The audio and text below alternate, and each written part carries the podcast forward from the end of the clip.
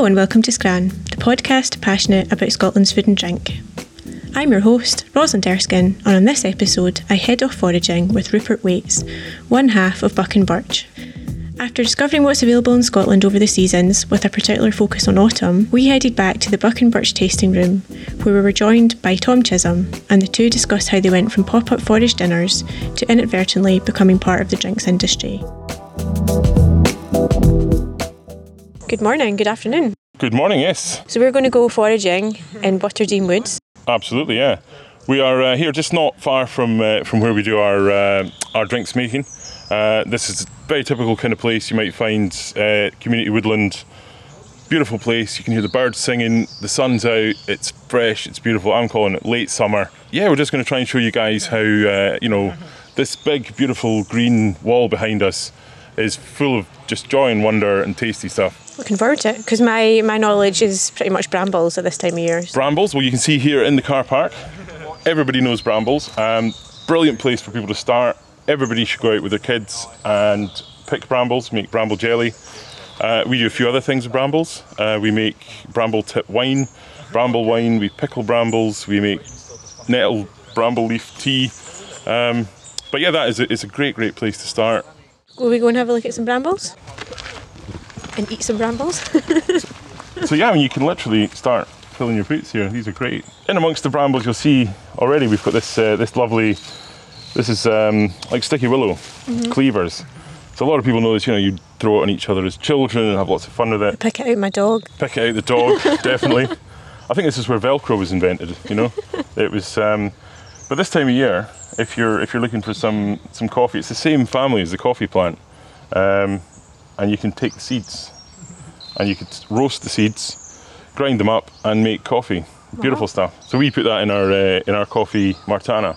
What's your coffee martana? Is that a drink? So that's a drink, yeah, we make um, cocktails, uh, wild-based cocktails, um, and that's a very popular one. So it's birch, caramel spirit, cleaver coffee, and uh, yeah, it's very very tasty.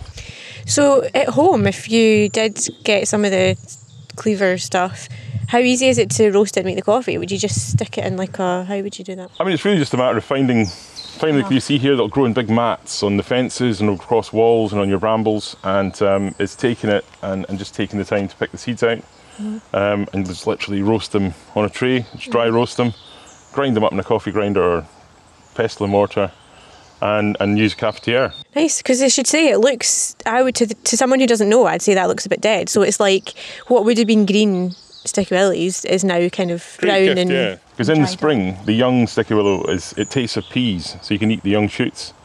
Uh, but if you take the young shoots and put them in water overnight, um, and then strain it out the next day and just drink the water, it's a really, really good. I think it's a lymphatic tonic, um, and it regulates metabolism, and it tastes kind of like green banana and mango. It's incredible, yeah.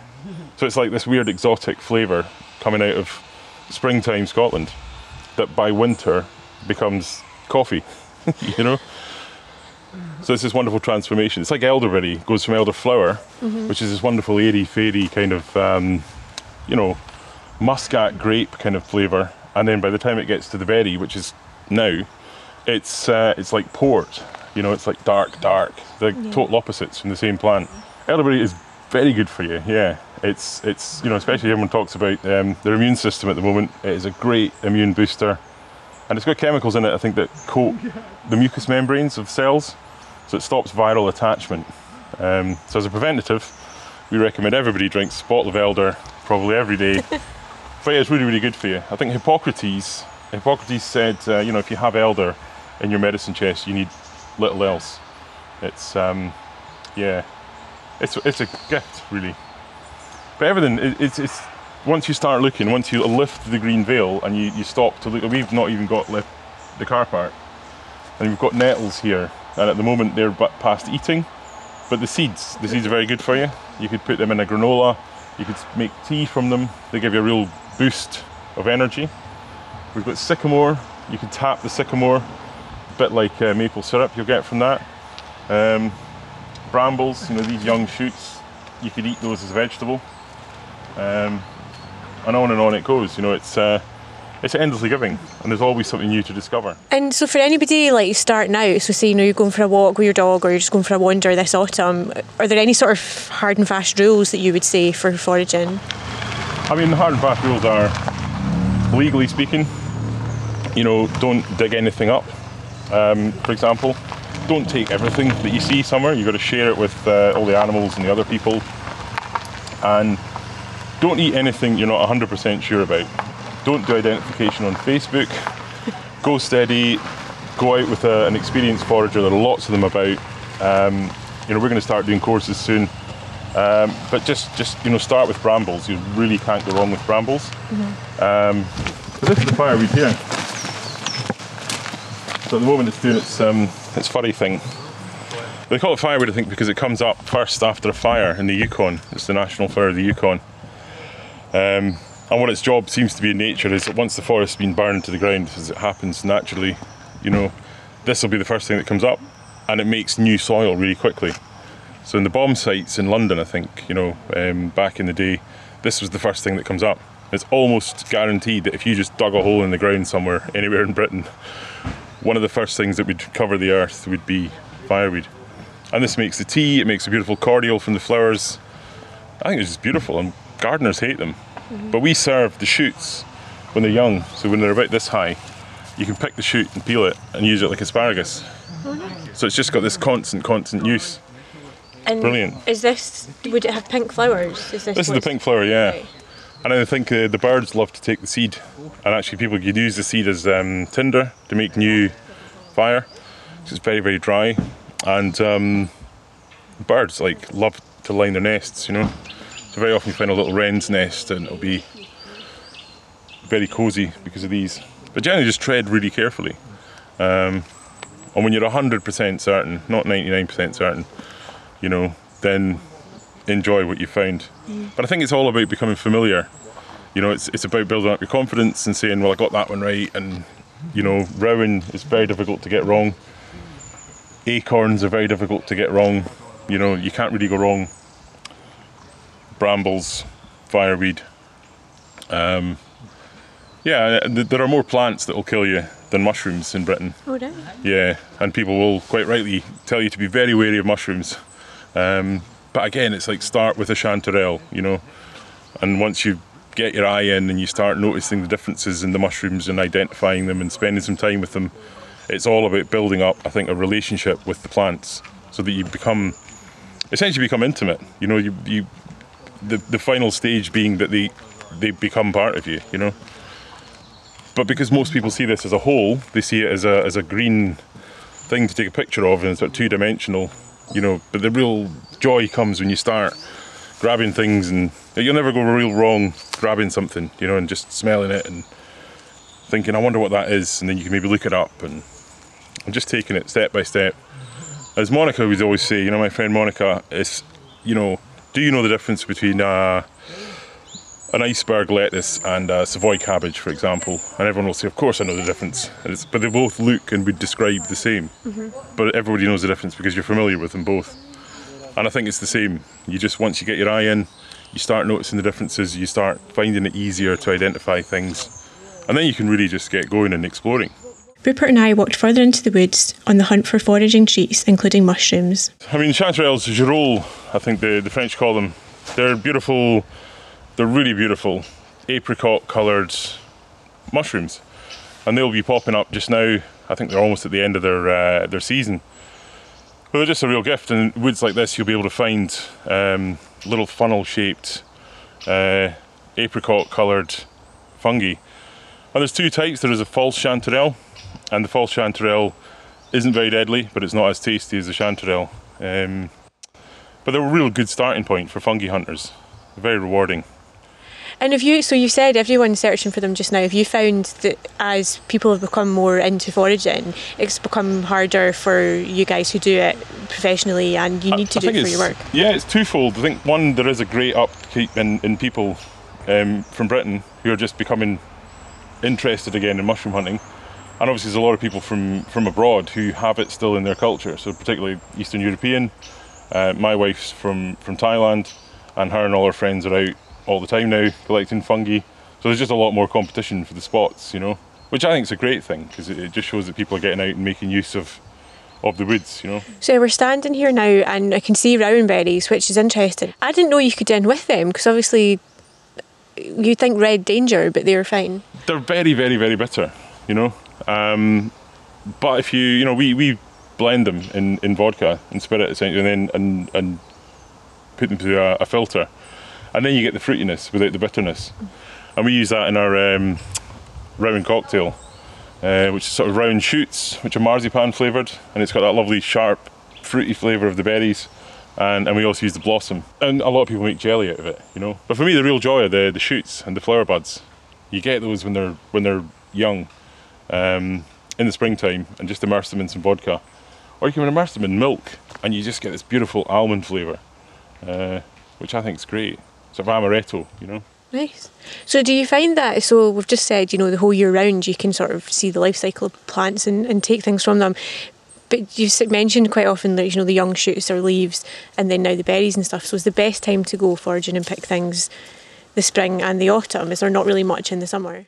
There are, yeah, I mean, I think the there are two gluts really. Like everything comes up in spring, and it's all about the shoots and the flowers, and then in the summer there's a sort of a lull almost. Um, where there's less going on, you know. Um, it's, so it's more about leaves and it's about flower shoots and spikes and starting to get the fruits.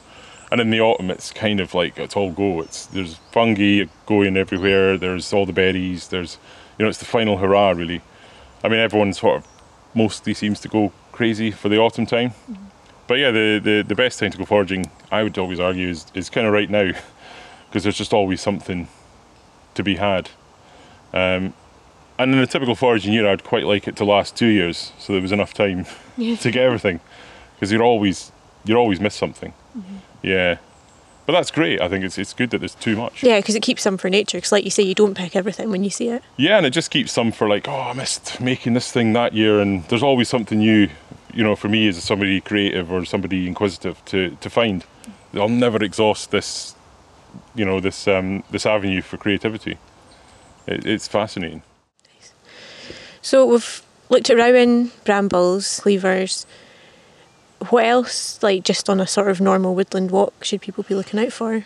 Well, for me, one of the real hidden things in Scotland, like we've, we've done our elderberry liqueur, which is, I think, you know, not enough people eat elderberries. It's one of the most abundant, easy to identify, just easy to pick.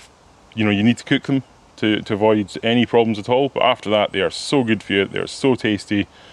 We've got rose hips that we make a liqueur from. Again, super abundant, really, really tasty, full of vitamin C. It's basically a health drink. Um, and the third one that we've really gone for is the birch. So there's a little baby birch there. We've walked through the birch glade, that beautiful, um, you see the, you know, the very distinctive markings. Mm-hmm. And it's just such an abundant tree right the way around the northern hemisphere. And we've set about recently making a drink um, to try and honour the birch because we love the birch. Um, and we tap the birch for its sap but we also collect birch bark, birch twigs, birch uh, buds, catkins, new leaves. We ferment some leaves. So we, we've, we've got a drink uh, released soon, which is going to combine all of these with raw, fresh sap to make a drink that's really, really quite unique. You know, it's a proper expression of a tree over its entire year's life cycle. Yeah, I'm quite excited by it. And is it a straight up drink, or have you done like with with your other drinks? Is there alcohol in there? Yeah, it's, it's, it's pure alcohol. Um, Always good. diluted with nothing but pure fresh sap. Right. So we, we've been out um, collecting sap this year from about 40 trees in Gifford Community Woodland. They were very good and let us take some from their trees.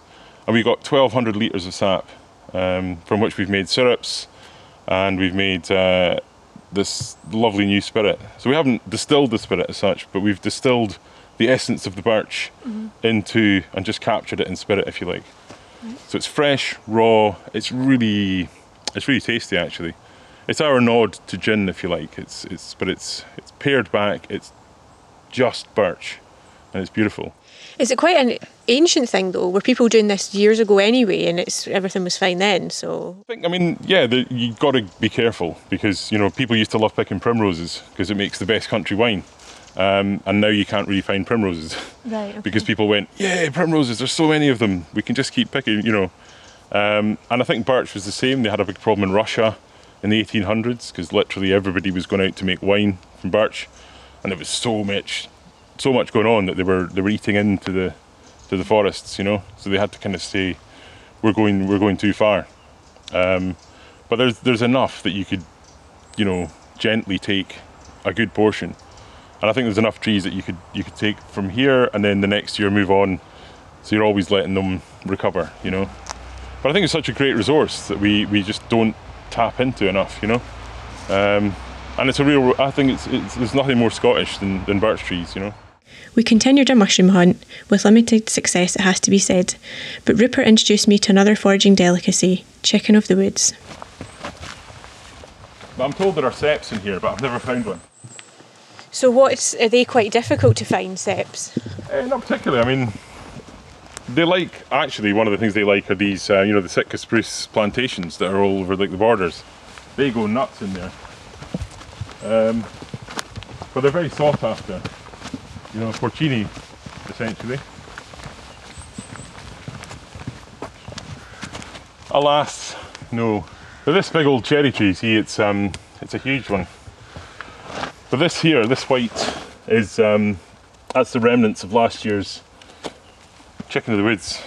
So if we got this at the right time, I think sometimes it misses a year. So it lives in the ground, and it'll be the mycelium will be all through the middle of the tree. So it's literally just eating the tree now.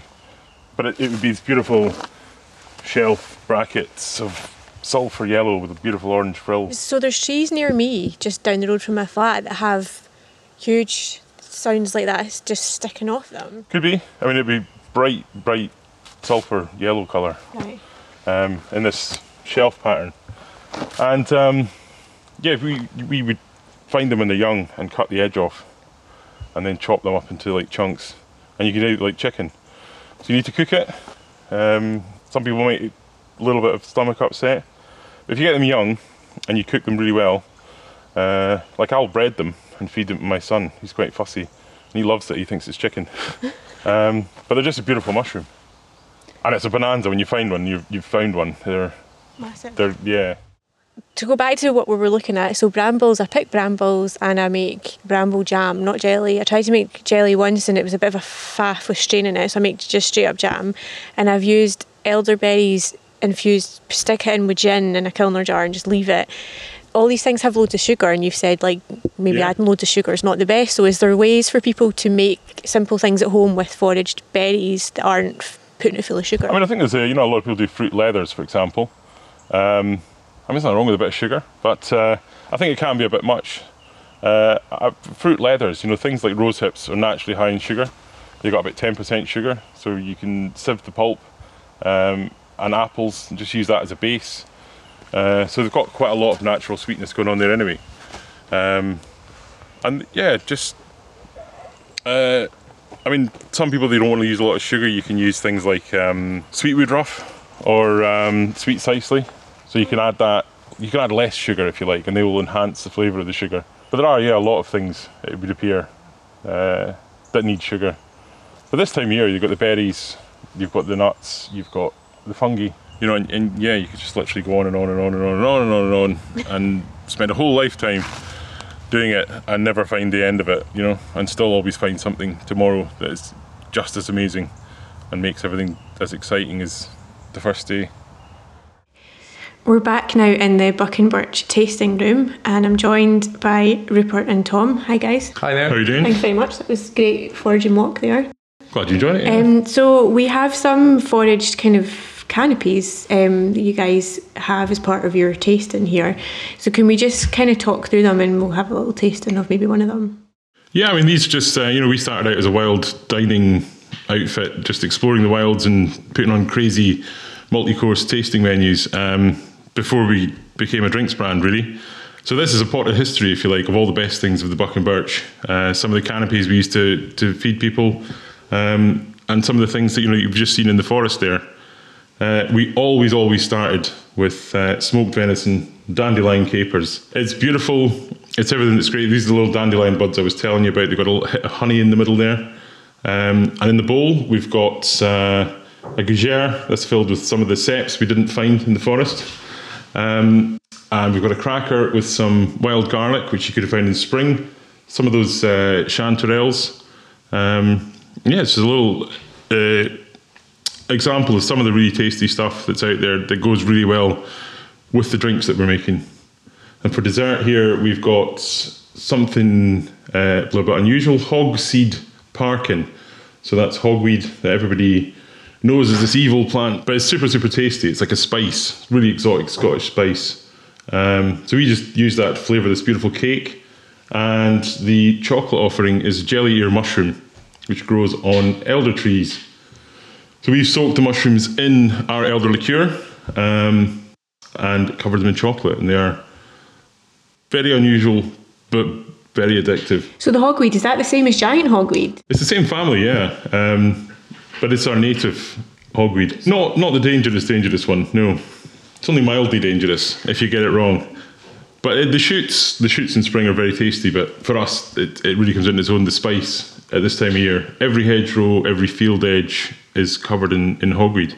So we try. Uh, what one would you recommend? I would always start with the gougere, but essentially that's full of uh, thyme, a bit of brandy, lots of ceps. We've got um, giant puffball mushrooms in there, and some of that chicken of the woods. I just think it's very, very, very tasty. Mm, really good. And the dusting on the top is a it's a wild garlic powder. Mm-hmm. So we just powder fresh young garlic leaves, and it's got that lovely meaty meatiness. Yeah, no, that's yeah, you're right. It's kind of meaty, really, really flavoursome. Very nice. And what would you pair that with with your liqueurs? I mean, usually we go, you know, I think something like the uh, the Amorosa goes really well. It's got that lovely savoury angle to it. Um, I think a little plate of these kind of snacks with uh, with an Amorosa spritz would just be fantastic on a on a late summer's day. And that's your rosehip rum liqueur. Yeah, gold medal winning. Nice. So if we just so we've talked foraging, we've tried some um, food.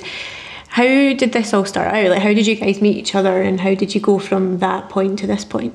Well, we met many years ago uh, working at Brown's restaurant in Edinburgh. Um, so Rupert was the head chef there. I worked front of house. Uh, so by definition, we shouldn't have got along.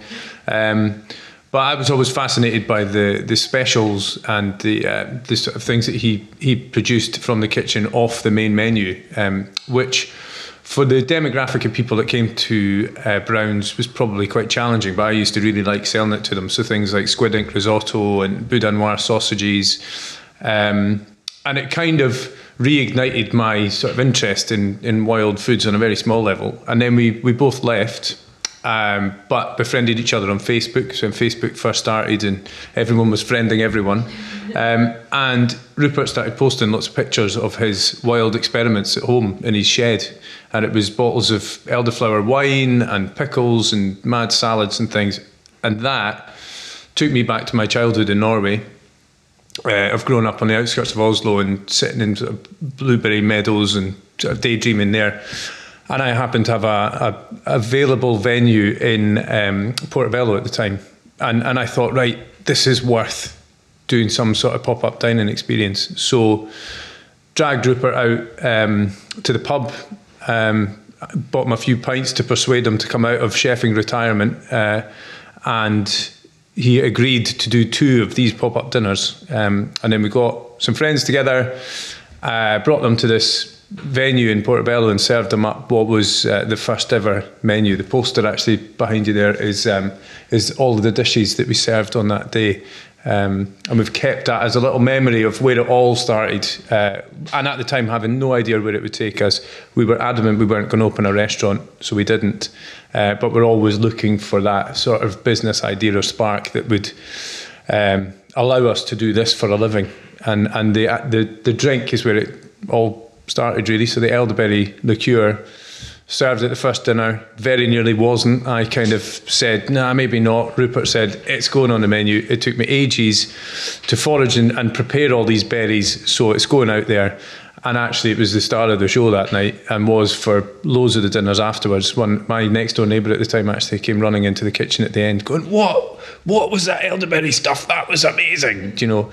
Um, but it took us about two years to figure out that, that that was the way forward. That could be a marketable product for us to take out there.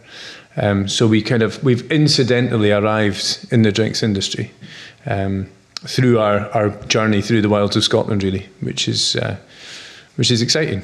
And have you found that from that point of you know your pop up dinners, people's interest in wild food and foraging has grown over the years? Definitely, I think.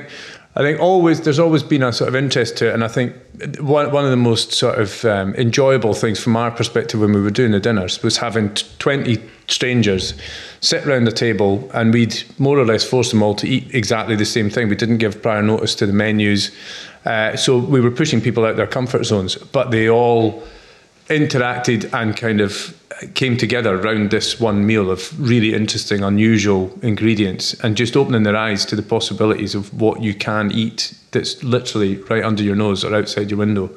Um, blew people's minds. And then, and I think. I think blew our minds as yeah, well. Yeah, absolutely, yeah. And then, and I think more latterly, the, the sort of last 18 months, with with people being out of the office and working from home and having to go out and do their exercise out in the wild, I think it's it's shown people how important that is, and and um, their connection to it is much stronger now. So possibly for the first time ever, I've been ahead of the fashion curve. You know? so were you were you foraging and things when you you mentioned that when we were out when you were? I think it was, it was something I was introduced to as a child. It was just I grew up in the West Highlands of Scotland, and we were always introduced to picking anything that was available. So it was kind of second nature. And then I moved to the city, and it, it just sat there as an idea. And then I uh, got tired of chefing, and then moved to Thailand. And when I left Thailand, I thought if I go back to Scotland, I'm going to make sure I go and examine, you know, make the time to go and examine it. And that's when I just started picking all these kind of things. And then Tom saw the value in it because I was at the time amassing jars of pickles and you name it and thinking, oh, what the hell's all this for, you know? And Tom suggested that we could put it together in this dining experience. Thought, actually, but no, that sounds like a lot of work, you know, because I'd kind of had enough of chefing. Um, so it was, it was great actually, because that first dinner said to us, it's like, well, there is more in it. It's not doesn't have to be mindless steak and chips, you know. And we kind of made this pact that it was what we found exciting that would go on the plate.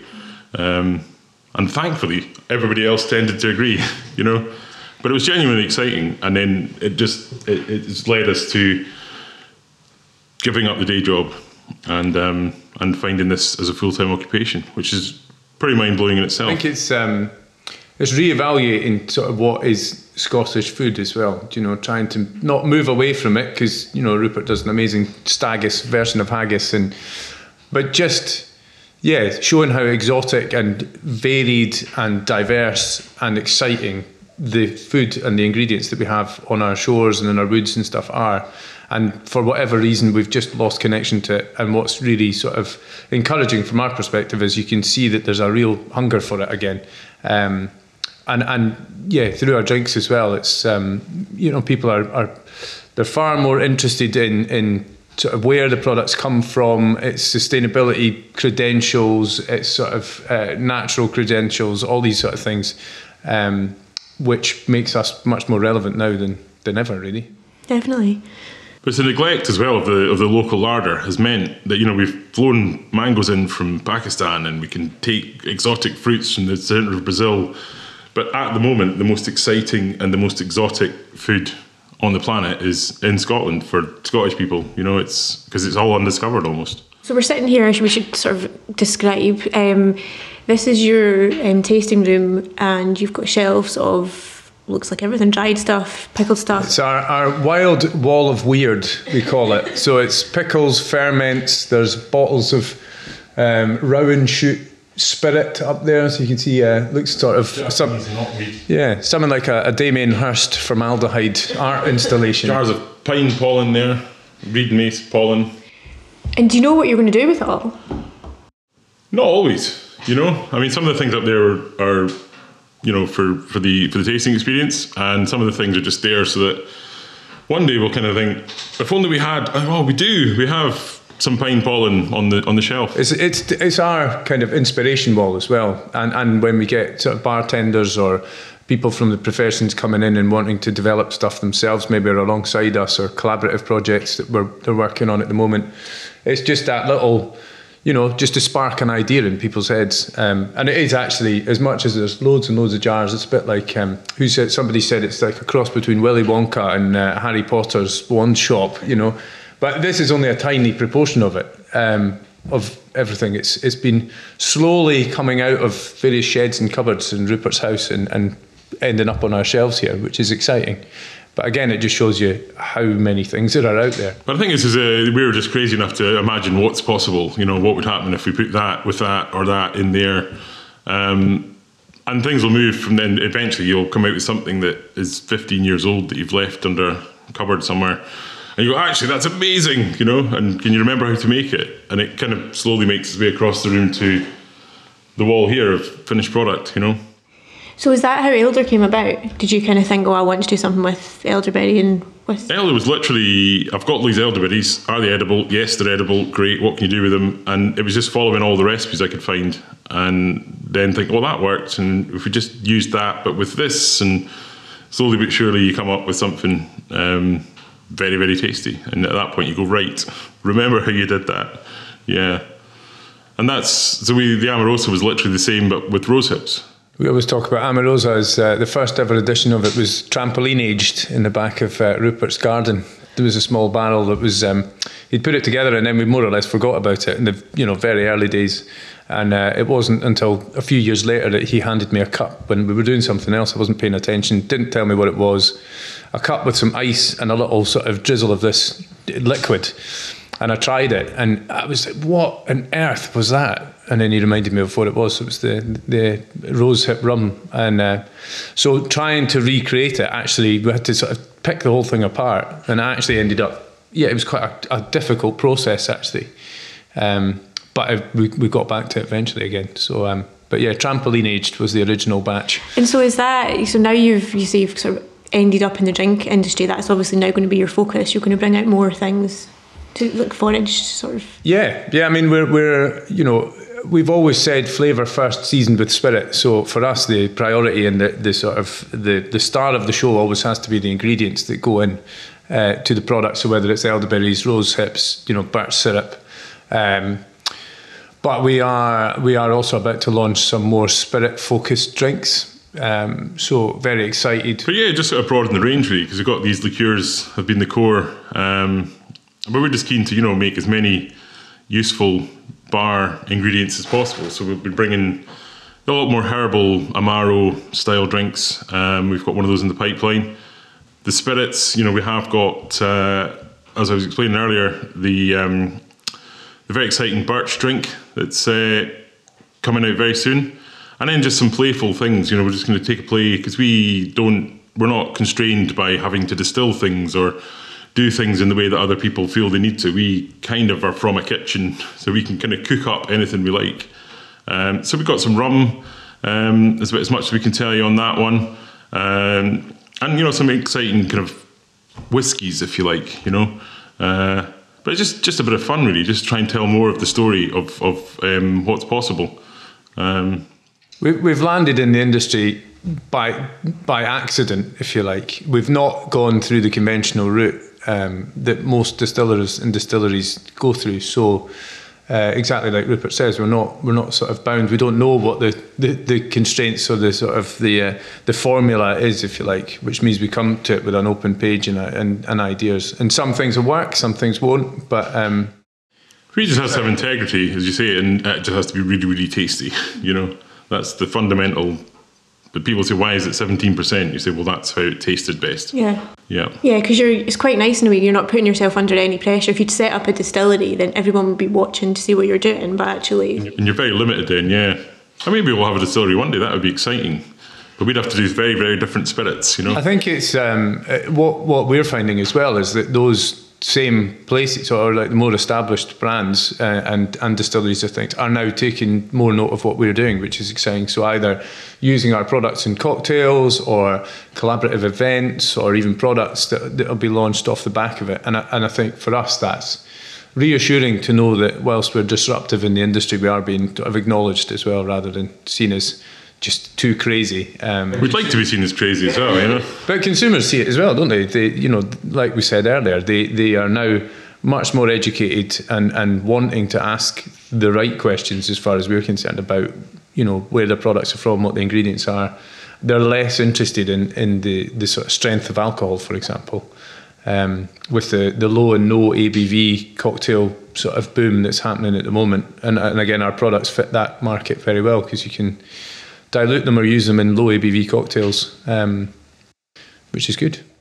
Uh, so obviously a highlight, and I say this sarcastically, um, was being featured on BBC Great Food Guys, which was me, although it mm. wasn't me. Um, what did what do things like that kind of did that kind of open you up to new audiences when it went on uh, BBC One? Uh, definitely, and I think you know we are tiny in the drinks industry. I think for some people the perception is we're much bigger than we are. Um, you know, having met other drinks brands and and companies, they're always amazed that we even produce our own stuff sometimes um, in in in house rather than having it uh, outsourced. But you know, big companies have big marketing budgets. We don't have that, so we have to be creative, and we also have to rely on word of mouth and also the support of exactly things like programs like that. And uh, yeah, it's, it's that's massive for us. You know, we, we see a spike in sales whenever we get anything like that through our website. Um, even at shows and events that we were doing, I remember people coming up to me and saying, "Oh, I saw you, I saw you in that program. Oh, it was great. Right, I've been meaning to try and get some." So, yeah, absolutely, it's essential for us to to keep growing and, and getting our brand out there. Um, so yeah, so thanks. Okay. yeah, I should explain it was me, but it wasn't me. It was me that did all the research for all and got in all the drinks, um, but I didn't present that particular one. But it was part of the wild menu. Um, anyway, speaking of wild menu, we're here within the tasting room. We've gone foraging. Can people come and do this now with you guys? Definitely, yeah, yeah. I mean, we started it what about four weeks ago, I think. Uh, so it's a tasting event. You get to come to our tasting room, sit around our lovely um, wooden table here and uh, you get to try all of the different liqueurs. We do sampling of that and then pair them with the canapés that you can see on the table here. So they're all favourites from our dining experience. So it's, uh, as Rupert says, a little potted history of the Buck and Birch dining experience, but uh, also introducing the drinks and, and how you how to enjoy them uh, at home as well. And are you going to do any pop up dining again, or is that kind of gone? I think I think one day, yeah, definitely. We always say we're never doing any ever again, which means inevitably we will at some point do yeah. some. We said we'll never open a restaurant, so you should wait for the restaurant as well. Yeah. We, we always get asked, uh, you know, quite often, and I think even more so now, we're getting other brands and clients asking us to do them. So, you know, if it fits. Um, I think it's been very exciting. We've had to kind of gear up to get almost international sales and distribution and so many things like setting this place up that's kind of taken all of our time. Um, but we are very, very, very keen to get out and engage with the public. Um, and I think for us, the set, the absolute setting of these drinks is in that dinner. Yeah. You know that that's what we love doing most. Um, so we will have to at some point. It's where they were born, I think, and and they definitely they pair with food. The idea for all our drinks, it's not a sort of, you know, we're not creating session drinks as such. It's more about getting together, um, you know, either with family or friends and sit around and have good food, good drink, and good discussion. And that's as much as it, you know, we, we don't need people to. But I think it would be great to to really, you know, we've always had loads of ideas that we didn't have the money or the time or the resource to put into action. Um, so it would be great, you know, because we never did the dinners for money. It was never supposed to be about money. It was that idea of getting 20 people around a table and just, it's magic, you know? So I think it would be fantastic to be able to say we're going to have a dinner and hide the tickets in the forest or something and have people go on a treasure hunt, you know, and um, and I, I, whoever finds them is is the lucky the lucky winner. A bit Willy Wonka, you know. And I think that that sort of thing we could see happening. Yeah, that would be great. Yeah, and then collaborating as well with other foragers. You know, there's a, a real sort of upsurge in, in foraging and foraging events all around the place. Um, you know, Scotland and England and wherever. And Rupert in particular knows the, the, whole network. So working alongside them to do some really interesting collaborative events is, is definitely something. I think it'd be good to hire like some new young talent. I'm I'm getting on in years, you know, all those long days in the kitchen. But it would be really exciting for me to get somebody who wanted to learn all these things um, and have almost like as an apprentice. So you could, you know, they've got the energy, um, and that would be really exciting as well because it feels like a shame that we don't do more of it. Yeah, definitely. And I do feel like from a consumer's point of view, I mean, this was years ago now, and I don't know if you guys had anything to do with it. It was Dram and Smoke at the festival. They did a kind of pop up forage. Yeah, that was quite success, wasn't it? Yeah, and they didn't. They think they did it twice and then didn't come back. And then um, Chef Barry Bryson in Edinburgh, he just did a prolonged series at Jupiter Artland, and it was outside, and it was it Yeah. looked amazing. And I think people really, I mean, that sold out. So people are coming back round to the idea of something a bit different and experience as well as you know, your yeah. No, it's good to see. It is good. So you should do it. yeah, yeah. I mean, I think as, as Rupert said, we've we've spent the last uh, five years sort of in the woods, if you like, immersing ourselves there. We have lots of ideas. We have lots of delicious uh, recipes, drinks. We've just forgotten to tell everybody about it.